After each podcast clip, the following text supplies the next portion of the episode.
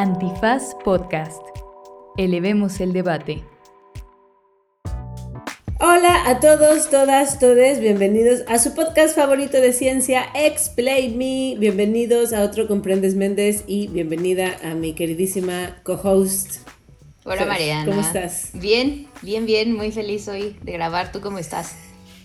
Bien, bien. ¿Tienes alguna palabra para nosotros de tu sentir hoy? De mi sentir el día de hoy, este, híjole, estoy muy eh, acongojada con el tema que vamos a platicar hoy e impactada. a mí me causa ansiedad. ¿Te causa ansiedad? sí. Que cuando yo conocí a nuestro invitado le confesé mi ansiedad, ahorita van a ver por qué, pero bueno, eh, vamos a hablar eh, hoy con, bueno, es un Comprendes Méndez, entonces vamos a hablar de un paper, ahorita se los presento, pero primero les vamos a presentar al invitado. ¿Comprendes Méndez? El ABC de grandes artículos científicos. Explain me. Él es Rafael Prieto, él estudió matemáticas aplicadas y trabajó como director de análisis estratégico en el Centro de Atención a Emergencia y Protección Ciudadana de la Ciudad de México. Después de ahí se mudó a la academia, hizo una maestría en estadística, luego un doctorado en matemáticas aplicadas, eh, seguridad y crimen en el University College London. Eh, y bueno, ahora es investigador en el Complexity Science Hub en Viena. Eh, Rafa, muchas gracias por estar con nosotras y por aceptar venir a Explain Me. Estamos emocionadas pero ansiosas también. Bienvenido, Rafa. Al contrario, gracias por recibirme. Gracias, Mariana. Gracias, Fernando. Y gracias al auditorio de Explain Me. Me da muchísimo gusto estar aquí con ustedes. Y nada, platicar de matemáticas es mi pasión, así es que yo feliz.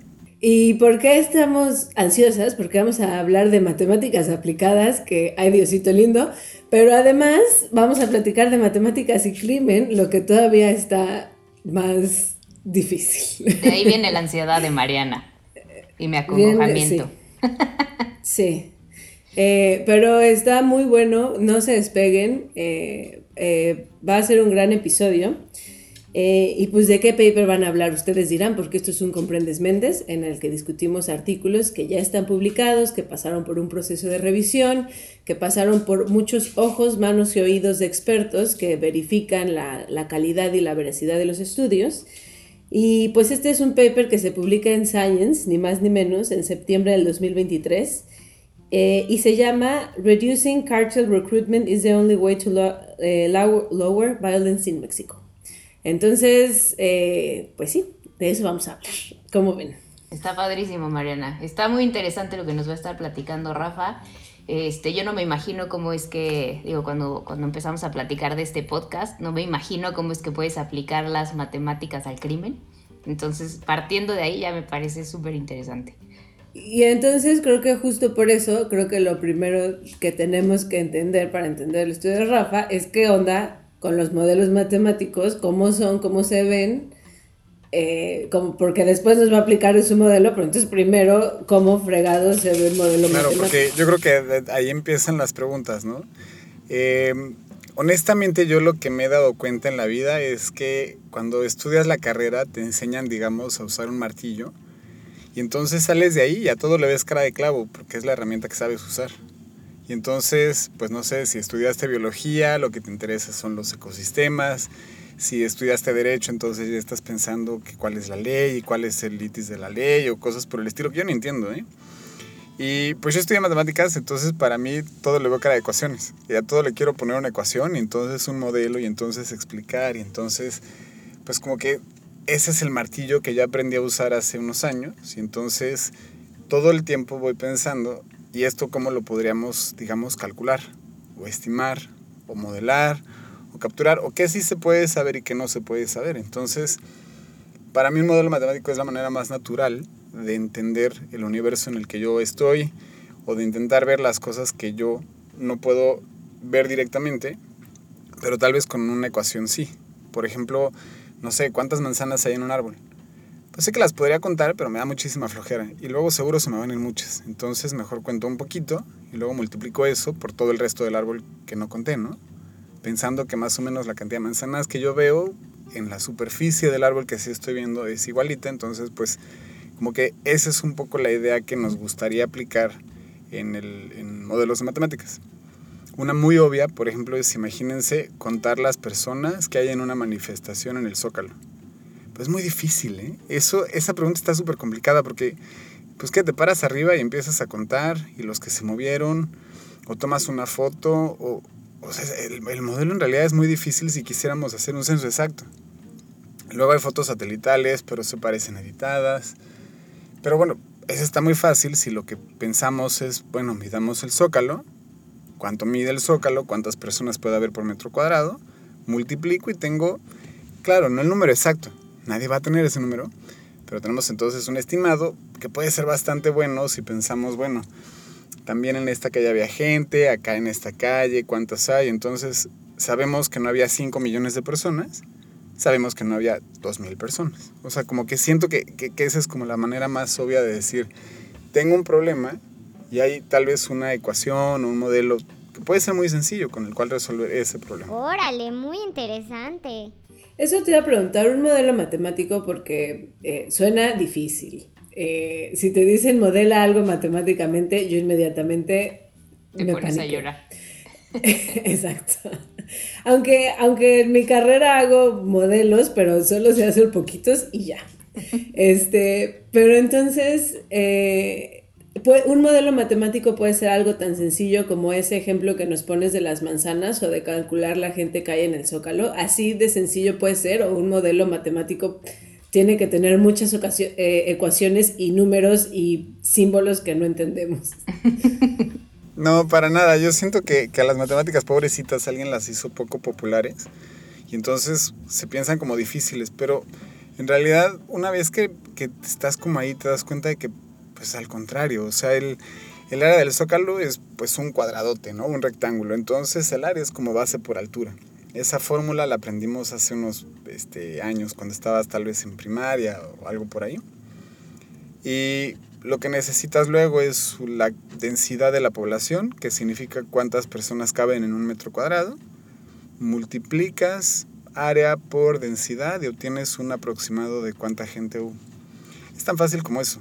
O sea, un modelo muy sencillo puede ser en un lápiz y un papel, escribir una formulita muy sencilla como base por altura, una multiplicación y obtienes un estimado. En realidad para mí la parte complicada de hacer modelos matemáticos es bueno, eso me dice el número, qué tan lejos puede estar, qué representa, por qué me interesaría calcularlo.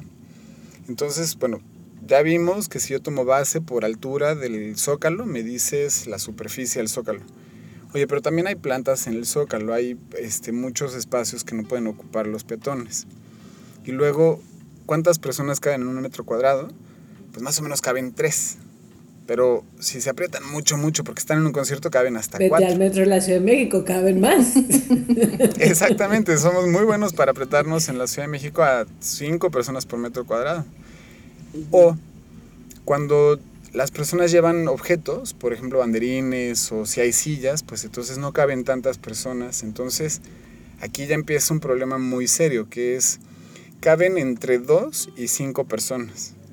Bueno, pues es que eso cambia muchísimo el resultado, porque entonces caben entre 2.000 y 5.000 personas, entre 20.000 y 100.000. O sea, y los errores empiezan a ser grandotes, grandotes. Entonces, bueno, la fórmula sí sirve, pero hay que ajustar algo con esa densidad. ¿Qué, tan, qué tanta gente hay? ¿Cuántos, ¿Cuántos espacios huecos había? ¿Qué tan apretada estaba la gente conforme a los demás? Entonces, bueno, eso es pensar matemáticamente y para mí muchas veces no llegas a la ecuación. No es necesario llegar a la ecuación. Porque las ecuaciones son solo cómo expresamos las ideas. En realidad las ecuaciones se tienen que leer. Eso para mí es algo fundamental de las matemáticas, que tienes que siempre poder una ecuación, poderla leer de izquierda a derecha como si estuvieras enunciando algo. 7 veces x es igual a 14 y entonces tiene un verbo que es el es igual a. Eso es un verbo y hay un sustantivo, 7 veces x, y hay un complemento, 14. Entonces las matemáticas solo son una manera fácil de escribir frases que estaban ahí. 7 veces x es igual a verbo 14. Pero eso no necesita una ecuación, eso es una frase que yo les estoy diciendo, ¿no? Entonces, no sé, yo siento que una vez que ves las matemáticas ya no como un, como un monstruo, un enemigo que, que está aquí para hacer las cosas difíciles, sino más bien la forma en la que escribimos un lenguaje más rápido y más eficiente, ah, pues entonces se vuelve tu, tu martillo con el cual a todo le ves cara de clavo. Qué bonito. Así se escucha Eh, mucho más sencillo. Me parece muy, eh, muy importante hacer, o sea, entender esto que nos dice Rafa antes de que nos metamos de lleno al artículo, porque es interesante saber también qué podemos concluir de modelos matemáticos, qué no y qué limitaciones tienen, ¿no? Como este ejemplo que nos estás poniendo de las personas en el zócalo, pues depende, ¿no? Y, y entonces eh, tus resultados, como dices, pueden tener errores que, eh, que se pueden hacer más grandes o más chicos. Bueno, espero que los que nos estén y las que nos estén escuchando medio tengan claro que es un modelo matemático. Eh, ¿Tú, Fer, tienes alguna pregunta antes de que nos movamos al... No, al a- paper? hasta ahorita bien, la base, la base está bien. Ahora hay que platicar de, de cómo empezó a surgir esta investigación. Sí, ¿cuál fue la motivación para empezar a hacer esta investigación? ¿Cuál es la historia del artículo? Pues, híjole, una, una historia un poco este, intensa. Primero, pues yo, matemático, entré a trabajar, les cuento una historia, ah, primero entré a trabajar a finanzas. Y en finanzas yo pensé que iba a ser ahí mi vida y me iba a ganar el pan de todos los días. Y el pan sí lo iba a ganar, pero hay algo mucho más importante que el pan de todos los días, que es la satisfacción que uno siente por lo que está haciendo. Y eso no lo iba a ganar en finanzas. Entonces, un día me, me vi a mí mismo, me vi de grande, me vi de más chico y me dije a mí mismo, ¿sabes qué? Finanzas está mal. O sea, yo no quiero dedicar mi vida a ser al rico más rico. Habrá personas que sí, yo no. Y entonces busqué un trabajo y dentro de todas las cosas que un matemático puede hacer, eh, terminé trabajando en la policía de la Ciudad de México, que fue de los trabajos más extraños, las, los primeros meses como que todo era raro, pero fue el trabajo de mi vida y fui exageradamente feliz. ¿Dijo? Jamás me imaginaría que, que como matemático podrías encontrar un trabajo en la policía. Sí, sí, fue de verdad una emoción. Eh, estuve en realidad trabajando en la policía casi cinco años porque me encantó estar ahí. Con preguntas muy relevantes como dónde poner una cámara de seguridad. Porque no puedes poner, o sea, claro, me encantaría poner miles, pero pues si solo voy a poner una, ¿dónde ponemos esa cámara? Luego, si ya tienes muchas cámaras, que es el problema que tenemos en la Ciudad de México, ¿qué cámara debo de estar viendo ahorita? ¿Cuál es la cámara que sí tengo que estar viendo? Porque, claro, tienes muchas cámaras, en la Ciudad de México ahorita ya son varios decenas de miles, pero no tienes a varias decenas de miles de policías viendo esas cámaras, sino que tienes a muy poquitos. ¿Cuál sí tienes que ver? Y bueno, esa pregunta en realidad es muy matemática, es muy cuantitativa, es difícil de responder porque hay demasiadas opciones. Entonces, por ejemplo, tú le preguntas a un jefe del sector qué cámaras quieres ver ahorita y te contesta pues la cámara 14, la 27 y la 36. Y le preguntas a otra persona qué cámaras quieres ver y te dice la 14, la 27 y la 8. Pues como que las respuestas se parecen, pero no tanto. ¿Quién tiene más razón? ¿Qué tanto se parece? O sea, hay muchísimas preguntas matemáticas que le puedes hacer. Y ese se hizo mi todos los días. Luego me fui a hacer una maestría y un doctorado a Londres en 2012, 2013 de hecho. Y era un momento de México en el que estábamos pasando por uno de los picos de la violencia de México, la inseguridad, este, el fin del sexenio de Felipe Calderón, todo estaba muy mal. Y yo me acuerdo irme de México pensando, cuando yo regrese, México va a estar más pacífico. El día que yo regrese ya México va a haber terminado esta ola de violencia. Y pues pasaron 10 años, porque me fui, hice una maestría, un doctorado, luego hice un postdoctorado en Oxford, ahora estoy en Viena. Y la realidad es que ahorita, pues 2012 ya quedó muy lejos, pero la violencia de 2012 también nos quedó muy lejos. Ahorita 2012 es deseable, estamos como al triple. Estamos muchísimo peor de lo peor que les pasó al sexenio de Felipe Calderón. Y siento que con esto de que, bueno, pero es que ya llegó un nuevo presidente y otro presidente, y bueno, es que mira, subió bajo no sé qué, como que no vimos el gran panorama que es entre 2012 y 2022, en estos 10 años, la violencia en México se triplicó y la población no. O sea, nada más estamos matándonos unos a otros. Como que yo pensaba, bueno, yo sí me iba de México con una promesa de paz.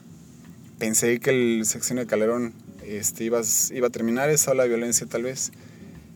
Bueno, o el de Peña Nieto y la gendarmería. Y luego con las promesas de 2018, es que ya ahora sí va a terminar un, ah, no, ya llegamos al final del sexenio y no hay ni para dónde voltear. Y estoy convencido de que no tenemos ni siquiera idea para el siguiente sexenio que vamos a hacer. O sea, ya es como, bueno, estamos dando palos de ciego, quién le está haciendo qué, mejor ya ni siquiera volteamos a ver el problema. Con eso en mente empecé a pensar, bueno, pero es que no es posible que llevemos tantísimos años tan violentos. Este dato que tú dices es importante, la violencia aumenta, pero la, la población no está aumentando al mismo ritmo. Sí, no, México no se triplicó en 10 años, pero la violencia sí.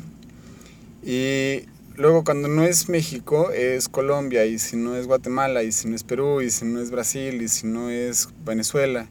Y cuando no fue Tijuana fue Guanajuato, y si no es Reynosa, y si no es Guadalajara, y si no es este, Chiapas ahora.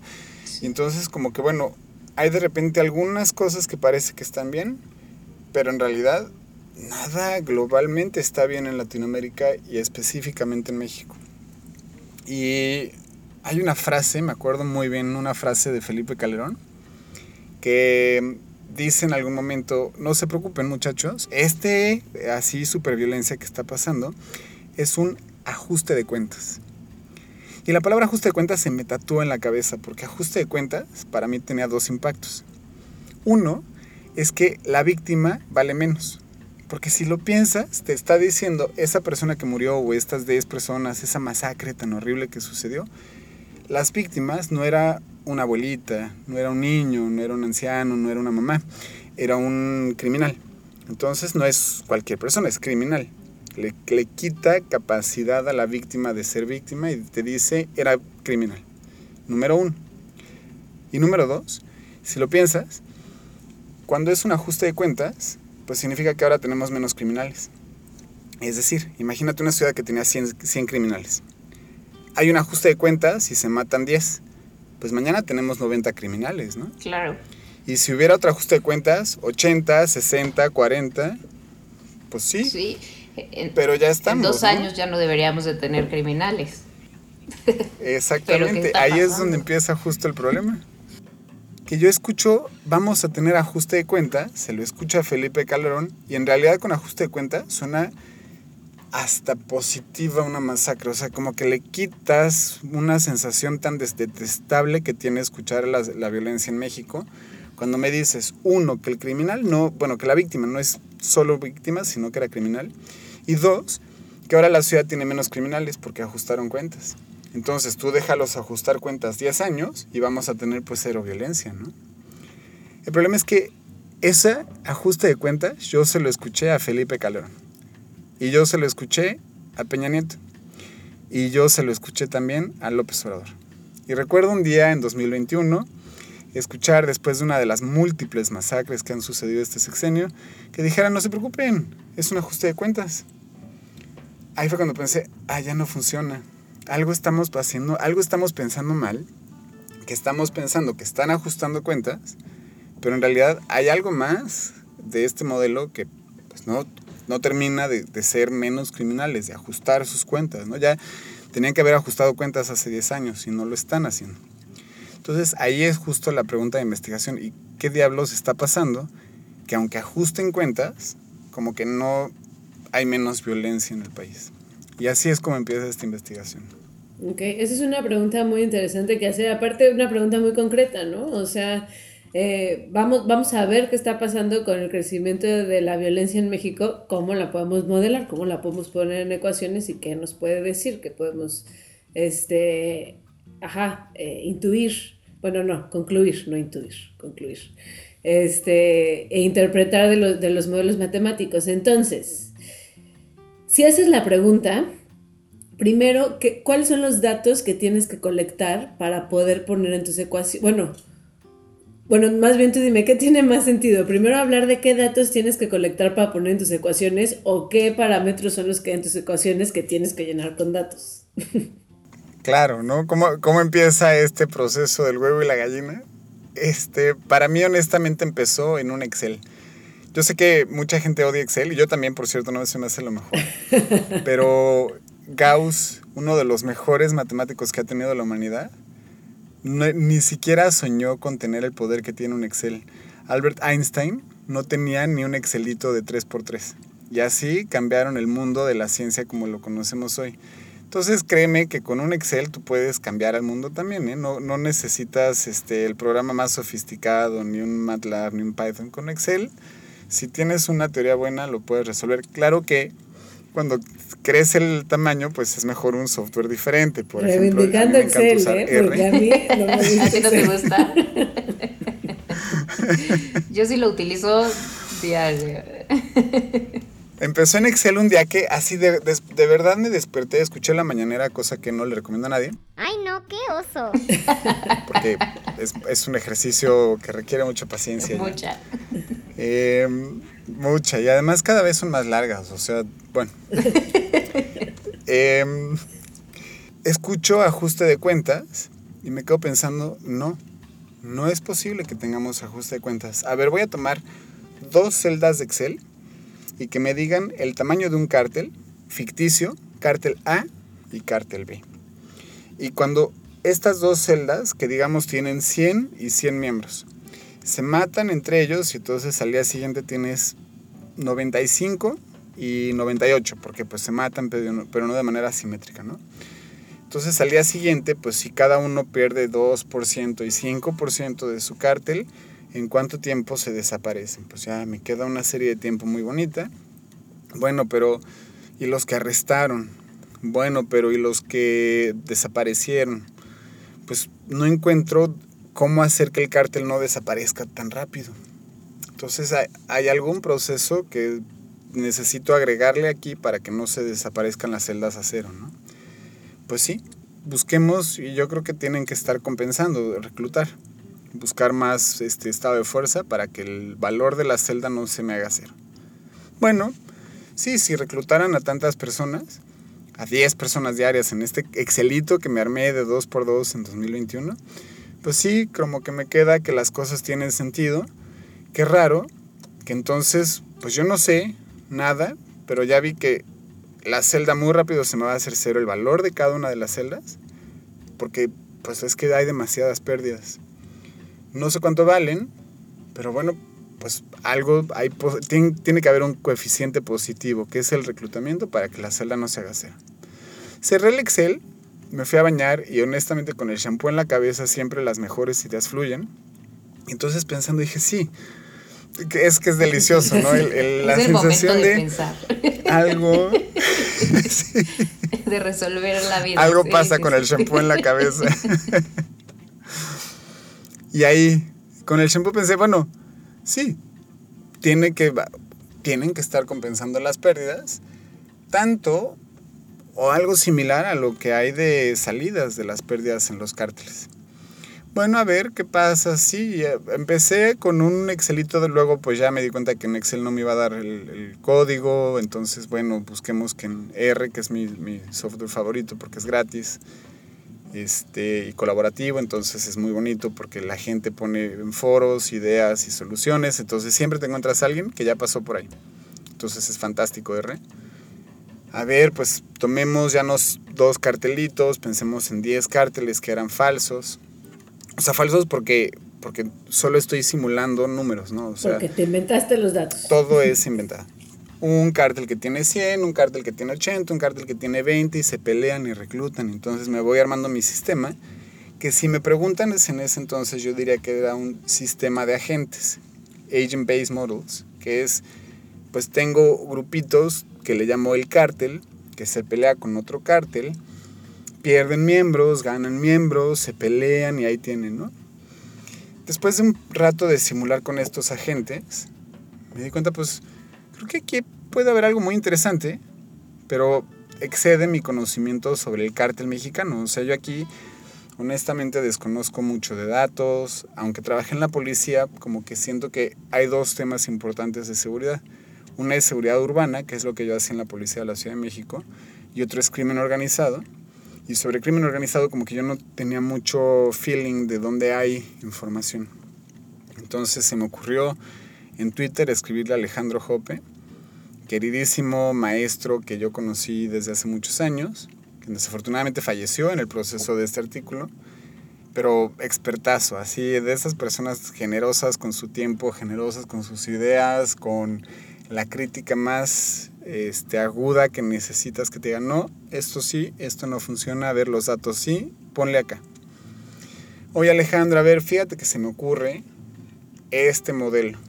Mm, ok, pues mira, y las primeras llamadas fueron de varias, varias horas, de estar pensando en que sí, que no. Le dije, yo creo que también necesitamos alguien como criminólogo. Entonces, ¿qué te parece invitar a un colega mío que se llama Gian Maria Campedelli, un criminólogo de Italia, que se dedica a estudiar el reclutamiento de la mafia italiana? Perfecto. Entonces, entre los tres, llamadas, discusiones en Zoom, más y más y discusiones, donde precisamente la pregunta es, ¿y qué sí podemos ver de los cárteles? Pues prácticamente nada, no hay censos, nadie les va a contar, nadie Claro. Busca en redes sociales. Hola muchachos, ¿quién se afilió ayer al cártel? Sí, no está en el INEGI. Exacto. No anuncian sus empleos en LinkedIn. Eso está muy complicado porque ¿cómo le haces para, para poder modelar algo de lo que eh, obtener información pues es tan difícil? Y esa es la naturaleza de este estudio y de todos los estudios relacionados a cárteles, porque casi todo es eh, debajo del agua. No sabemos dónde están, básicamente. Entonces, todo esto tiene que ser, pues, partiendo de que no, va, no hay una mejor manera de, hacerlo, ¿no? O, o al menos que no hay un censo por lo pronto. No quiero ser tan arrogante y decir que no hay un mejor modelo. Seguramente lo puede haber. Lo que quiero decir es que no hay, no hay una validación fácil de decir, bueno, es que Juanita ya sacó el número oficial y el número oficial son 20 y yo me equivoqué porque yo dije 10.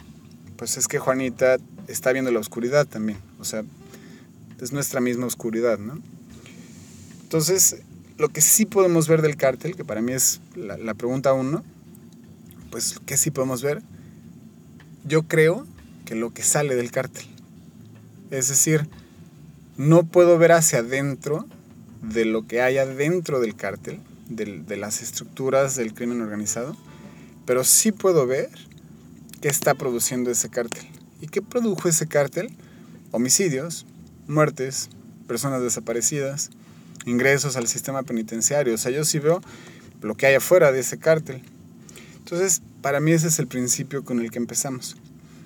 Y por eso digo que es como una ecuación de las mismas que, que resolvías tú, Fer, para ver de qué tamaño es la campaña, o la pregunta que te haces de cuántas personas caben en el zócalo. Aquí la pregunta es, ¿de qué tamaño tiene que ser un cártel, o dos, o todos los cárteles, para producir tantas muertes como las que ve en México? Pues yo tengo las muertes en México, 30 mil personas al año. Tengo los ingresos al sistema penitenciario. Tengo las eh, personas desaparecidas. Entonces la pregunta es, ¿de qué tamaño tendrían que ser los cárteles para matar a tantas personas como tienen el día de hoy en los datos de México? Y así es, el modelo básicamente es una ecuación que me dice el tamaño de cada cártel dado y el resultado es el número de personas desaparecidas, el número de homicidios e ingresos al sistema penitenciario. Eso es lo que sí vemos. Claro, y como dice Fernanda, y no desaparecer, y, eh, o sea, dado ese número actualmente, ¿no? O sea, no dado ese número en el 2012, dado ese número actualmente, ¿cierto? Claro, y aquí es que se vuelve un, un sistema de ecuaciones que son de las más bonitas posibles, que es una, un sistema dinámico. Yo lo que modelé es, no puedo ver directamente el número del tamaño del cártel y no puedo ver exactamente eh, pues el número de personas que reclutan, pero sí puedo ver el, las razones por las que cambiaría de tamaño el cártel. ¿Por qué cambiaría de tamaño el cártel? Pues porque, por ejemplo, los ingresan al sistema penitenciario. Entonces los arrestan, arrestan a un miembro del cártel. Entonces, si el cártel tenía 10 miembros y arrestaron a 5, pues entonces ahora el cártel tiene 5 miembros.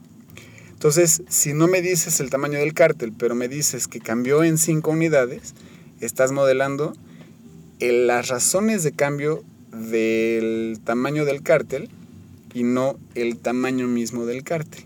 Entonces, este modelo en realidad es un modelo de ecuaciones diferenciales o dinámicas, porque lo que nos dice es las razones de cambio. Arrestaron a 5, luego arrestaron a 4, luego arrestaron a 6, luego arrestaron a 3, y esos números son las razones por las que el tamaño del cártel cambiaría. Entonces, claro, no, es, no son las ecuaciones más fáciles de resolver. Y honestamente caímos en un escenario súper bonito, porque con Alejandro y con Jean María, pues cada quien fue poniéndole sus ingredientes a la sopa, ¿no? Y nos dimos cuenta de que teníamos que resolver un sistema de ecuaciones diferenciales muy grandote, porque tenemos para cada cártel una ecuación. Alejandro se, eh, conoce muy bien datos de los cárteles, entonces nos sugiere usar unos datos de, colectados por el CIDE. Y entonces el sistema de ecuaciones que se genera tiene 150 ecuaciones acopladas y se llaman acopladas porque el resultado de una depende de la otra. Entonces no puedes resolver una sin resolver la otra y sin resolver la tercera. Y son 150. Espérame, esto es, o sea, cada ecuación es un cártel. sí, tal cual. Y, y, entonces, entonces, ¿por qué están, por qué no puedes resolver una sin la otra? Ah, porque imagínate solo dos cárteles por un segundito. Ahorita podemos crecerlo a 150.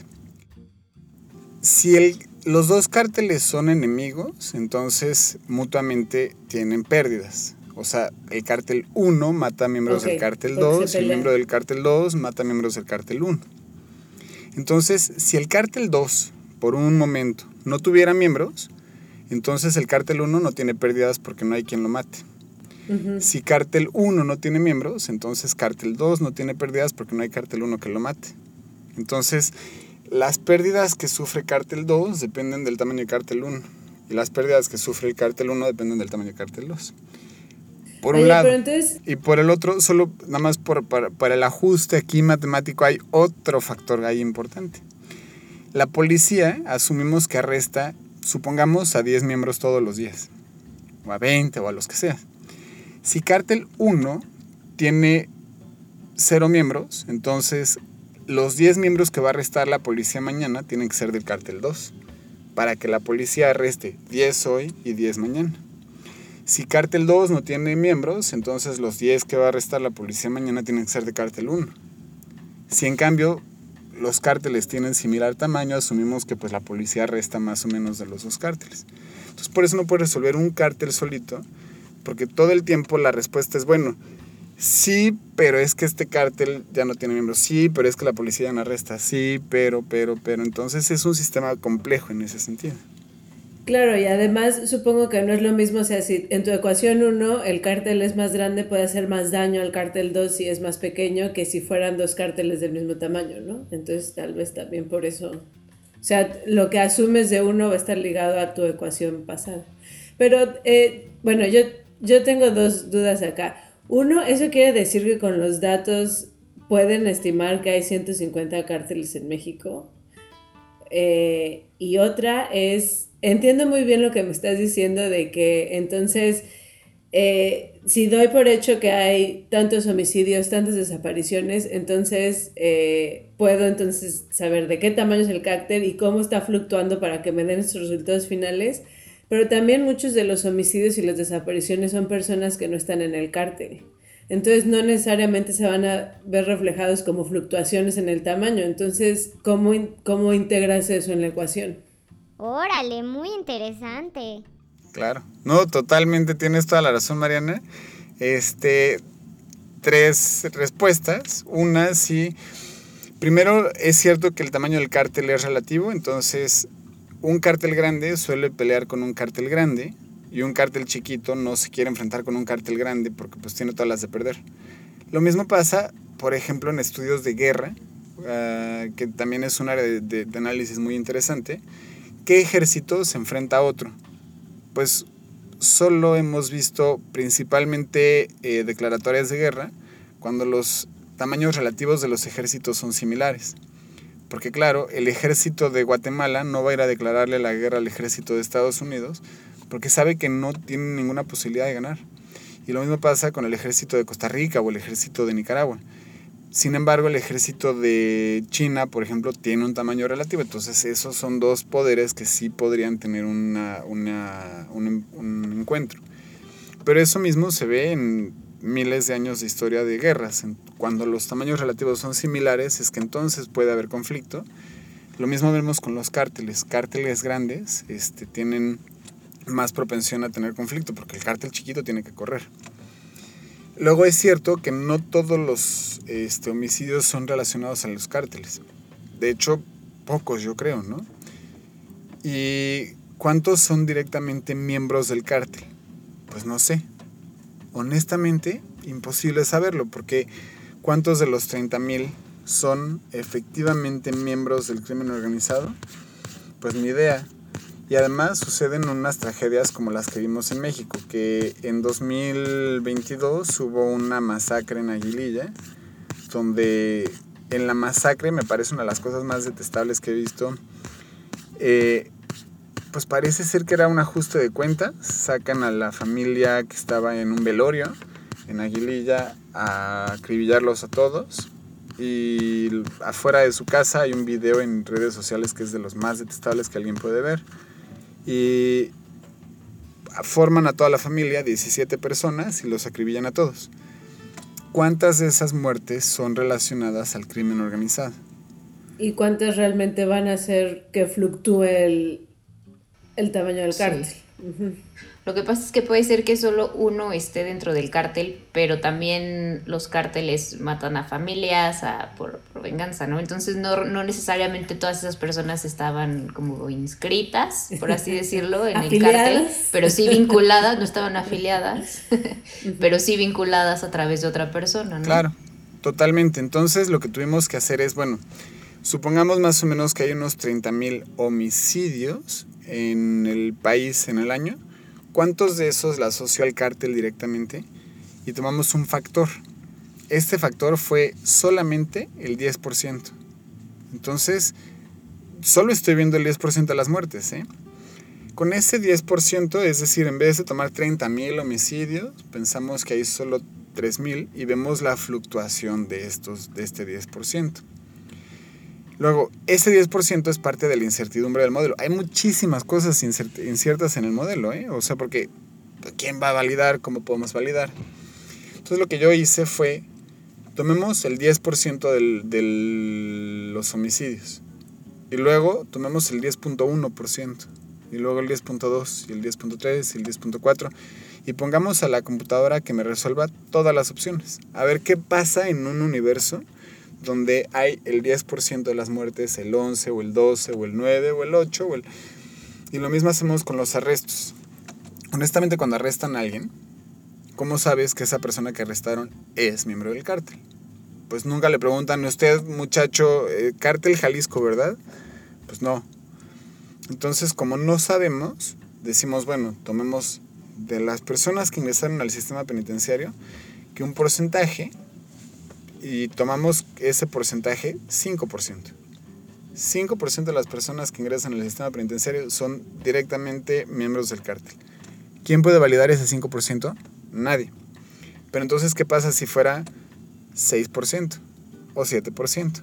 ¿O 4%? ¿O 3%? Y entonces lo que hicimos fue explorar todas estas opciones. Puse mi computadora a correr horas. Fueron semanas de haber resuelve las mismas ecuaciones, estas 150 ecuaciones, tomando en cuenta este número de homicidios y lo estoy cambie y cambie y cambie. Entonces cada vez tomo una respuesta distinta, ligeramente distinta, a ver qué tanto fluctúa dentro de todo ese espacio.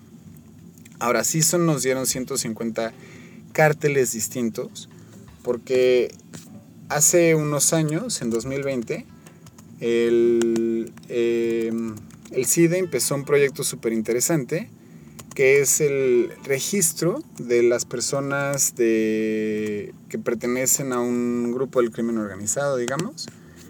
Pero lo que hacen es tomar noticias de los medios de comunicación y registrar, bueno, a ver, aquí en este proyecto que se llama eh, la Plataforma de Proyección de Datos Abiertos del Programa de Política de Drogas de México, del CIDE, registran que hay un homicidio o el cártel hizo no sé qué y registran cártel Jalisco en Nayarit, cártel Jalisco en Sinaloa. Cuando hay dos cárteles peleándose, registran cártel Jalisco contra cártel Nueva Familia Michoacán y registran dónde. Si hay una alianza, registran cártel Jalisco con Unión Tepito aliado aquí. Entonces ellos, después de registrar durante todo 2020 los diferentes cárteles que aparecen en México, ellos registran 150 cárteles distintos, con nombre. O sea, ellos ya le ponen un nombre a cada uno de los cárteles que hay en México. Los ardillas, los michoacanos, los zamorito. Entonces tienes ya el nombre de los 150 y más o menos una idea de en qué estado están, en qué entidad del, del país.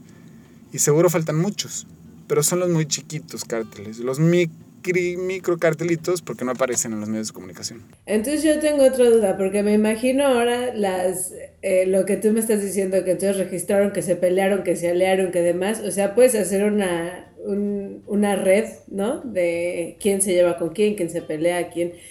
Y tú dices que tus 150 ecuaciones, que cada una representaba un cártel y que una no se puede resolver sin la otra, eh, ¿las resuelves dependiendo de esta red o no? ¿O cómo sabes entonces cuál resuelves primero para ver cómo le afecta a la otra? O sea, ¿esta red tiene que ver en cómo vas resolviendo las ecuaciones? Sí, sí, sí, exactamente. Y aquí invito muy queridamente al, al público de Explain Me a que vean la gráfica que tenemos en el paper. Que el paper, uno, lo tradujimos al español, es acceso libre, pueden seguirme en Twitter, ahí lo puse hace ya tiempo. Y justamente formamos esa red de cárteles, 150 nodos, un puntito dentro de esta gráfica, con una arista cada vez que se pelean en un lado, o una arista cada vez que forman una alianza, entonces son dos redes. Y lo que hacemos es resolver el tamaño de los cárteles, tomando en cuenta que así se pelean estos cárteles. Es decir, ya sabemos que cártel grande, por ejemplo, lo que nos dan las respuestas es que el cártel Jalisco, es muy grande y se, le, se pelea mucho con el cártel de Sinaloa. Entonces hay dos nodos en la gráfica que son muy grandes y que están muy conectados por su constante pleito. Ese, esa gráfica es precisamente lo que nos dice cómo resolver las ecuaciones. Ahora, son 150 acopladas y dinámicas. Entonces son de las más difíciles para resolver para una persona. De hecho, imposible. Aquí sí ni Gauss, pobrecito, podría resolver esta ecuación a mano. ni en Excel. ni en Excel. ¿Ah, ¿Sí? No. pues alguna simulación se podría tal vez hacer en Excel. Pero lo que hace aquí la computadora es, dime e intenta el, el programa estimar el tamaño de cada cártel haciendo algo que se llama pequeñas aproximaciones o pasos iterados eh, infinitesimalmente pequeños. Que es decir, imagínate que cada el tamaño de los cárteles fuera estos. Y te digo los números. 10, 9, 14, 23, 100, 200 y 300. Ahí está la lista de todos los cárteles. ¿Qué va a pasar? Un instante después. Y entonces, pues como el tamaño de cada uno de los cárteles depende del otro, tomo el tamaño inmediatamente anterior, el microscópicamente anterior a ese. Y entonces después de tomar microscópicamente los anteriores, actualizas tu valor.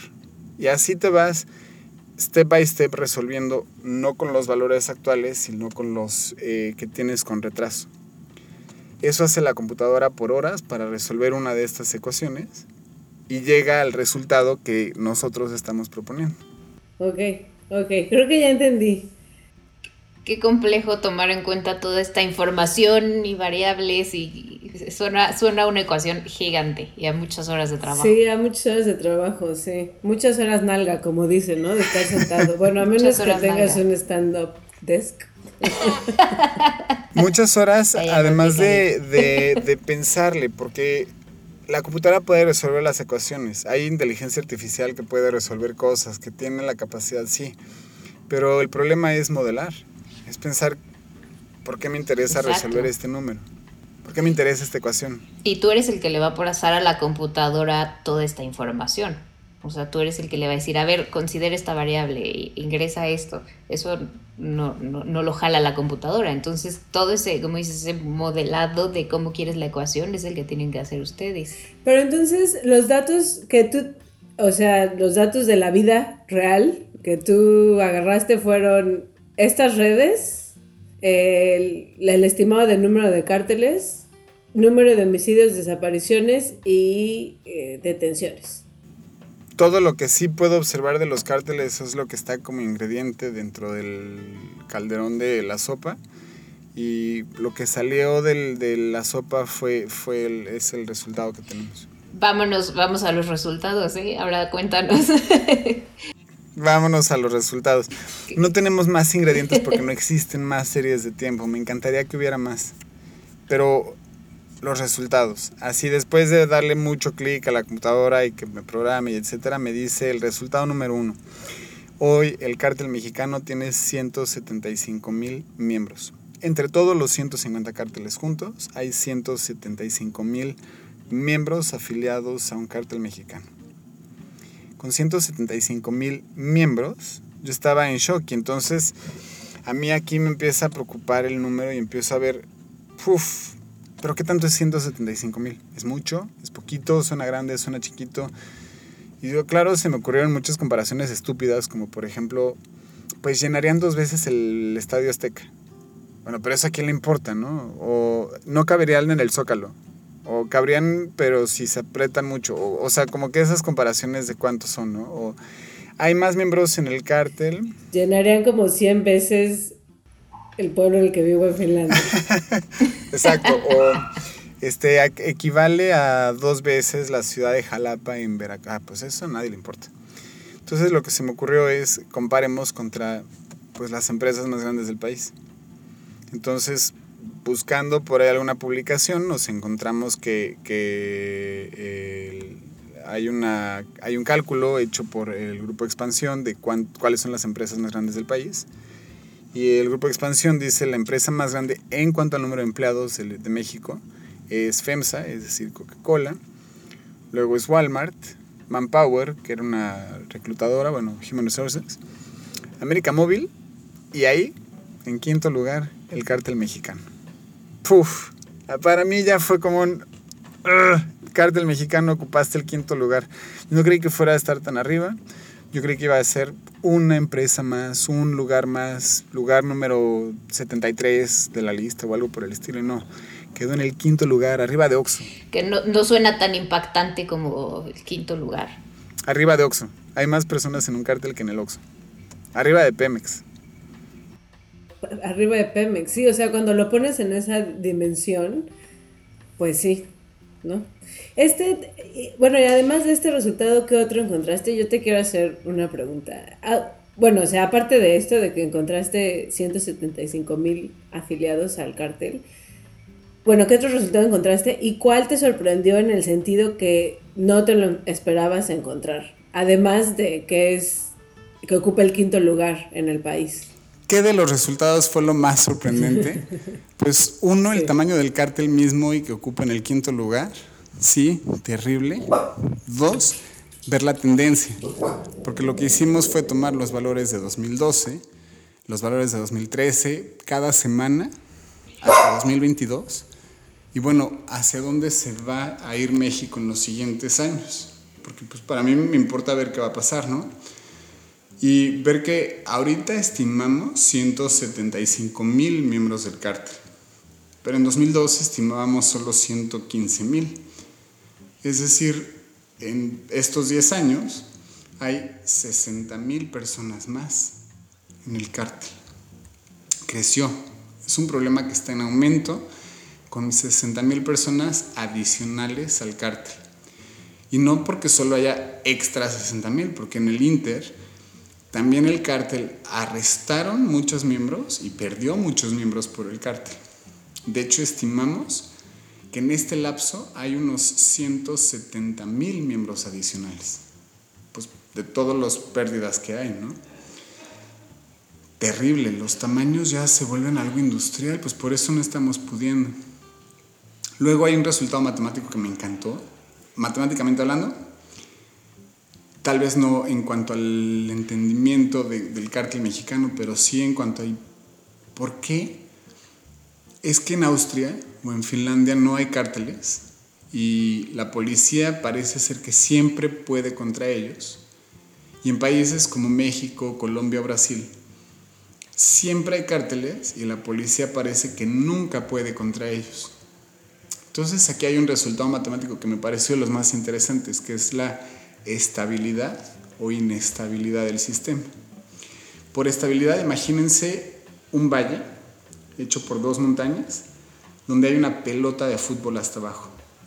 Llega alguien y patea esa pelota de fútbol, y pues claro, la pelota se va de este valle, pero por la gravedad misma, eventualmente la pelota regresa a donde estaba y ok, fluctuará en ese valle entre dos montañas, pero la pelota regresa siempre a donde empezó a ser eh, pateada, ¿no? Y eso pasa, por ejemplo, en Austria. Estamos donde hay casi cero cárteles o cero crimen organizado, y si alguien patea el balón, pues la policía logra que eventualmente la pelota vuelva a caer ahí, porque no hay cárteles, porque son muy chiquitos. El problema es que hay otro equilibrio, otra montaña, en otro lugar, donde hay otro valle, que es donde estamos en Colombia, en México o en Brasil, con muchos miembros del cártel. Y aquí, si pateas el balón y arrestas un poquito, pues la pelota eventualmente gira y regresa a ese mismo número. Nuestro sistema se encuentra que las montañas, digamos, hay dos valles. El valle del no hay crimen, y el valle de hay mucho crimen. Hay dos equilibrios en el sistema, lo cual pues a mí me ayudó a entender, ah, claro, por eso no podemos, porque es un sistema que está en equilibrio entre lo que hacen las policías y lo que hace el cártel. Rafa, te quería preguntar, o sea, está impactante la cantidad de personas que tienen ustedes vinculadas, ¿no? A los cárteles en México o al cártel. Y, eso que dices de hacia dónde va México, o sea, ¿qué va a pasar si en 10 años ahorita sería el quinto empleador? ¿Cómo vamos a estar en otros 10 años? O sea, imagínate que eventualmente, porque, porque va creciendo. Es una tendencia, de incremento, sí.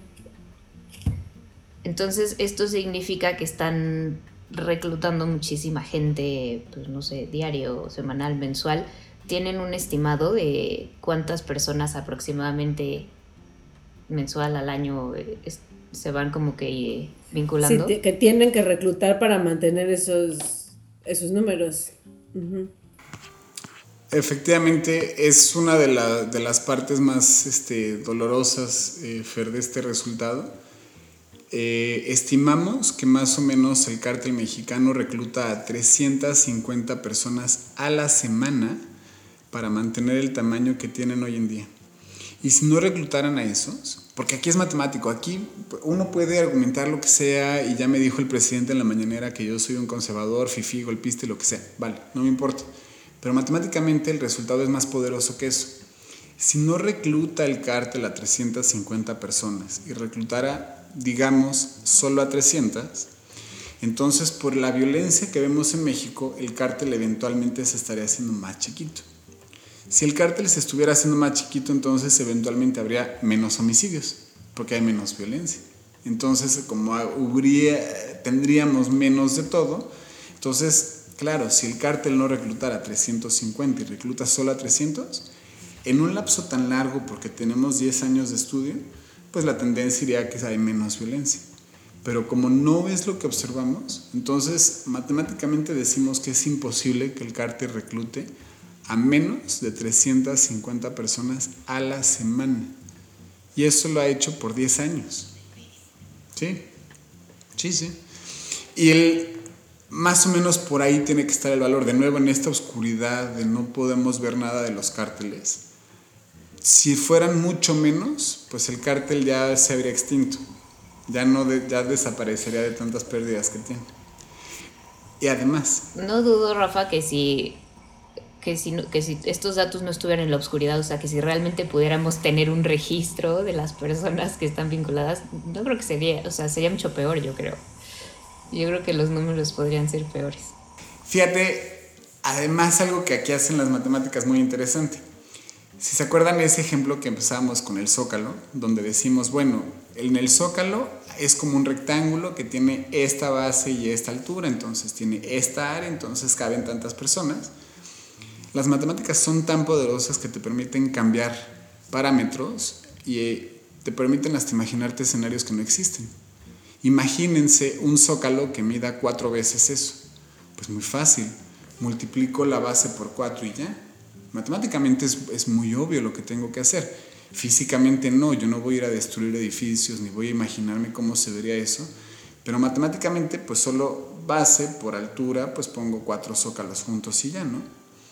Entonces, así como matemáticamente puedes construir escenarios muy fácilmente, aunque sean solo en el papel, o imagínense un zócalo que esté 10 veces más grande, pues claro, nada más multiplico por...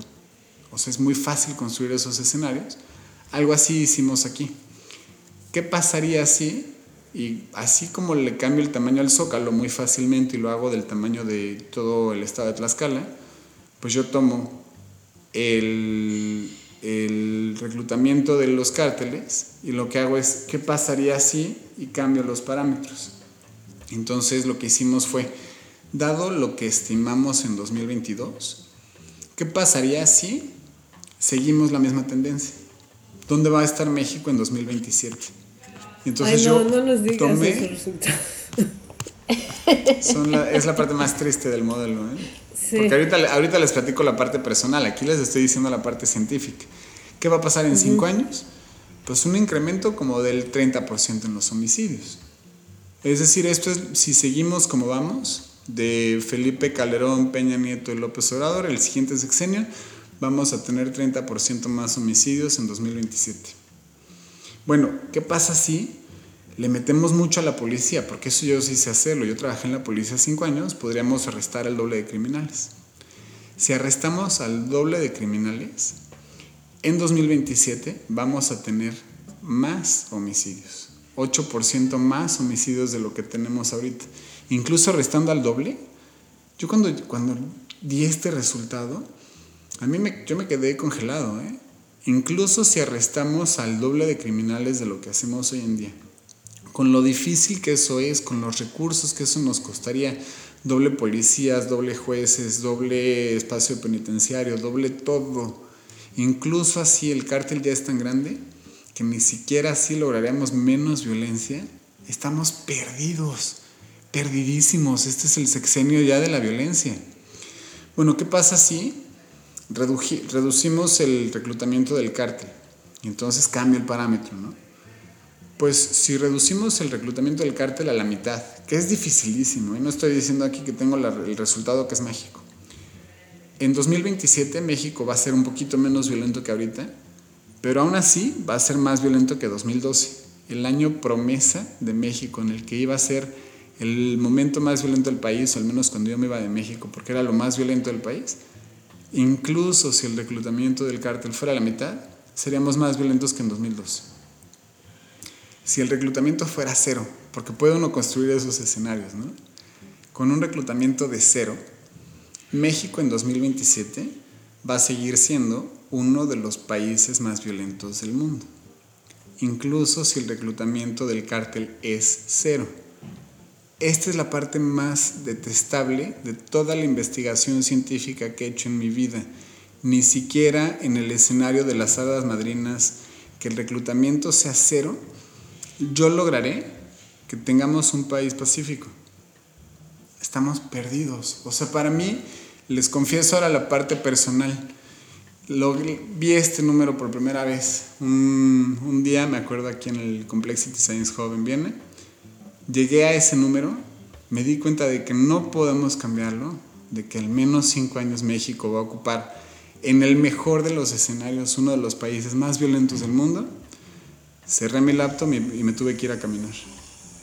Entender que este es nuestro paradigma. Es que es, abrumador. Es muy abrumador. Para mí fue muy triste. porque no, no, hay, no hay que hacer. Bueno, pero... Aceptarte como violento, ¿no? Pero bueno, lo que sí puede decir el modelo claramente es que eso, que es mejor apostarle a reducir el reclutamiento, que también es muy difícil, porque el reclutamiento se da en muchas condiciones en México, se da en, condiciones forzadas, se da en condiciones de mucha precariedad, entonces eh, muchas cosas se tendrán que solucionar para, para evitar reclutamiento. No es solamente como dice López Obrador, vayan y hablen con las mamás y les digan, oigan, porfa, díganle a sus hijos que no se unan al crimen organizado. Entonces, eh, pues sí, sigue siendo eh, una cosa muy compleja, pero aún así, al menos saber que aunque arrestemos y arrestemos y arrestemos y arrestemos y arrestemos y arrestemos, si el asunto de la, del reclutamiento no se atiende de alguna forma, no hay esperanza. Y al menos si se atiende el reclutamiento hay un poco.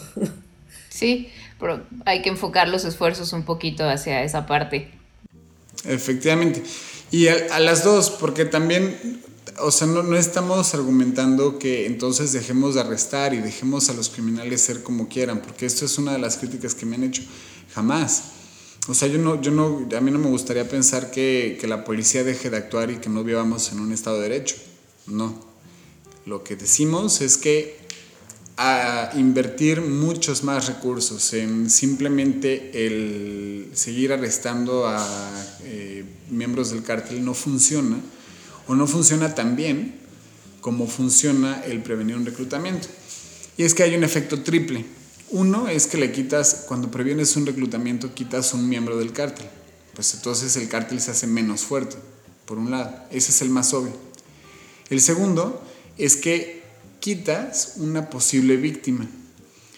Nuestro estimado es que los miembros del cártel son unas 95 veces más factibles a sufrir un homicidio que una persona normal en la calle. Entonces, son principalmente las personas que más están sufriendo violencia el día de hoy.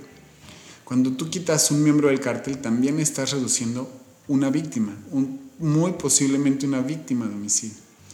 Y número tres, Fer, tú comentabas al principio que además usan tus redes, usan tus contactos, usan tu propia vida para reclutar a más miembros. Entonces tú les cortas la capacidad de que recluten a tu primo, a tu vecino, a tu amigo, a tu hermano.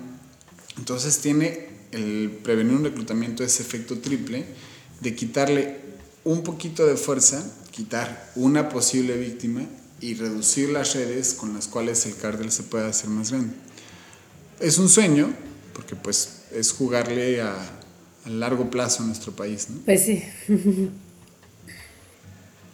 Pues sí, pero de, eso nada, o sea, creo que es algo que tendría que intentarse para que en muchísimos años pudiera empezar a verse una mejoría, ¿no?